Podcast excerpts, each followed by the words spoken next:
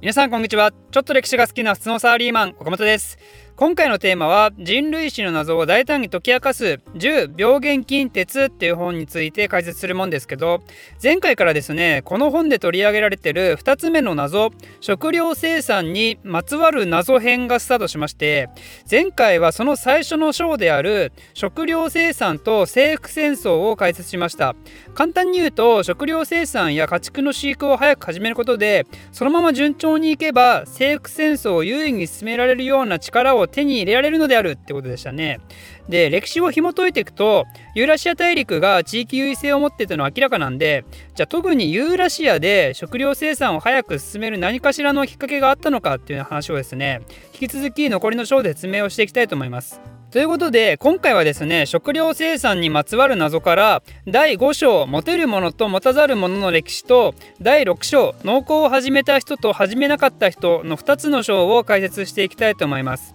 まず持てるものと持たざるものの歴史ですね。これはですね今までの話の流れとこのタイトルの通り今までの人類史っていうのは持てるものが持たざるものを淘汰征服してきた経緯があるわけですよ。でその持てるもののきっかけとなるのは食料生産であるって話は、えー、前回説明した通りですがじゃあその重要な食料生産って地球上でどこの誰が一番最初に始めたのよって話ですね。素人からするとそんなどうやってわかんだよって感じなんですけど考古学の世界ではですね遺跡などから出土した遺物の年代を推測することができる超必殺技があるんですね。その名も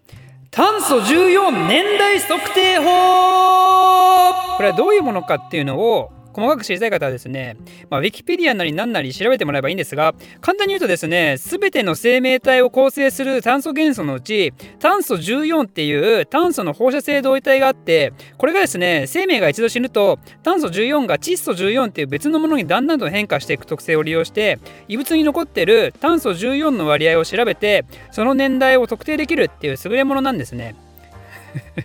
いやちょっとねこの手の専門外の話をねするときはねドキドキしちゃいますね、まあ、ちょっと私のような文系100%ののあの脳のね人間には何の話なのか全くわからないんですけどこの炭素14年代測定法のもう少し細かい話やこの測定法の課題なんかもね一応この本に載ってるんで、えー、気になる人は調べてください。私はそのパートを飛ばします。であとは野生の動植物と人に管理されている動植物ですけどね。これって基本的に同じ種でも身体的外見的違いがあるようでそこの区別は割とできるようなんですね。なんで炭素14年代測定法によって遺跡そのものの年代を理解してその上でその遺跡にそのような野生種と違う特徴を持った動植物の遺物があればそれはすなわちその遺跡では食料生産や家畜の飼育がされてたのであるっていう根拠になるわけですよ。で当たり前なんだけど考えなきゃいけないのは食料生産がどう始まったかっていうところで食料生産や家畜の飼育の開始には2つの種類があるわけですよ。一つが完璧や生種から何かしら自発的に始まったものつまりゼロスタートの食料生産ともう一つがその自発的に始まったエリアの影響を受けたものこの2つしかないわけですね。つまり似たような動植物の遺物が出てくる遺跡のうち最も年代の古いものが最初のゼロスタート地点でそれ以外は影響を受けた場所っていう感じですね。ということでいよいよ見ていきましょうかね。食料生産古い場所ランキング第10位西アフリカ紀元前3000年頃第9位は2つ中央アメリカと南米のアマゾン川ら辺紀元前3500年第7位またもやアフリカサヘル地域紀元前5000年頃第6位西ヨーロッパ紀元前6年6000年頃から紀元前3000年頃の間これは影響を受けたパターンですね。第5位エジプト紀元前6000年頃これも影響を受けたパターン。第4位インダス川流域紀元前7000年頃これも影響を受けたパターン。ここからはいよいよトップ3です。第3位ニューギニア。紀元前7000年頃第2位中国紀元前7500年頃そして栄光ある第1位。南西アジア肥沃の三日月地帯紀元前8500年頃。ちなみに、えー、これは10病原菌鉄に載ってるものに限り、えー、発表する年代もそれに準拠します。えー、ということでした。やっぱり来ましたね、肥沃の三日月地帯。世界四大文明の中の主人公味あふれるやつですね。ちなみにランキング中に登場したインダス川流域、エジプト、西ヨーロッパはですね、この南西アジアの発祥の食料生産の流れを受け継いでるようですね。で実は食料生産をゼロベースでスタートしたところって実は歴史上あんまりなくて今説明したのに加えてアメリカ合衆国の東部とあとエチオピアあたりがあるかなぐらいなんですよ。しかも細かいこと言うと本当にそれがゼロベースで始まったかどうかも実は100%分かってないみたいな、まあ、そういうケースもあるんで、まあ、つまり古代に関して物事を立証するのは難しいんだなってことなんですよね。だけど少なくとも地域によって年代差はある程度あることが把握できたわけですよ。そうなるとなぜこの年代差が生じたのかって疑問が出るわけですよやはり。人類がアフリカから旅立って各大陸に着いた順番かと思いきやそうでもなさそうですよね。人類が各大陸に行き渡ったのは紀元前1万1000年なんでその時点においてはまだどこのエリアでも食料生産始まってなかったわけですよ。それだけでなくじゃあなぜその年代に発生したのかっていう疑問も生じますよね。例えば肥沃の三日月地帯は紀元前8500年頃に食料生産が始まったと。ふむ。ではなぜ紀元前2万年前には始まらなかったのかね？みたいなね。あとは西ヨーロッパでは紀元前6000年から3000年頃に農耕が始まったと。ふぶ。なぜ記憶の三日月死体では8500年前に始まってるのにそんなに時間かかったのかね？的な。それらについて解説するのが第6章の農耕を始めた人と始めなかった人っていう話になります。ただその答えをいきなり話し始める前にですねそもそも農耕民と狩猟民に対して我々が一般的に抱く偏見を取り除く必要があってまずそれは農耕民と狩猟民っていうのは特に初期においてはきれいに分けられる存在ではないっていうこと。我々はですね普通は狩猟民と聞くとこういうものであるっていうイメージを持つわけですよ。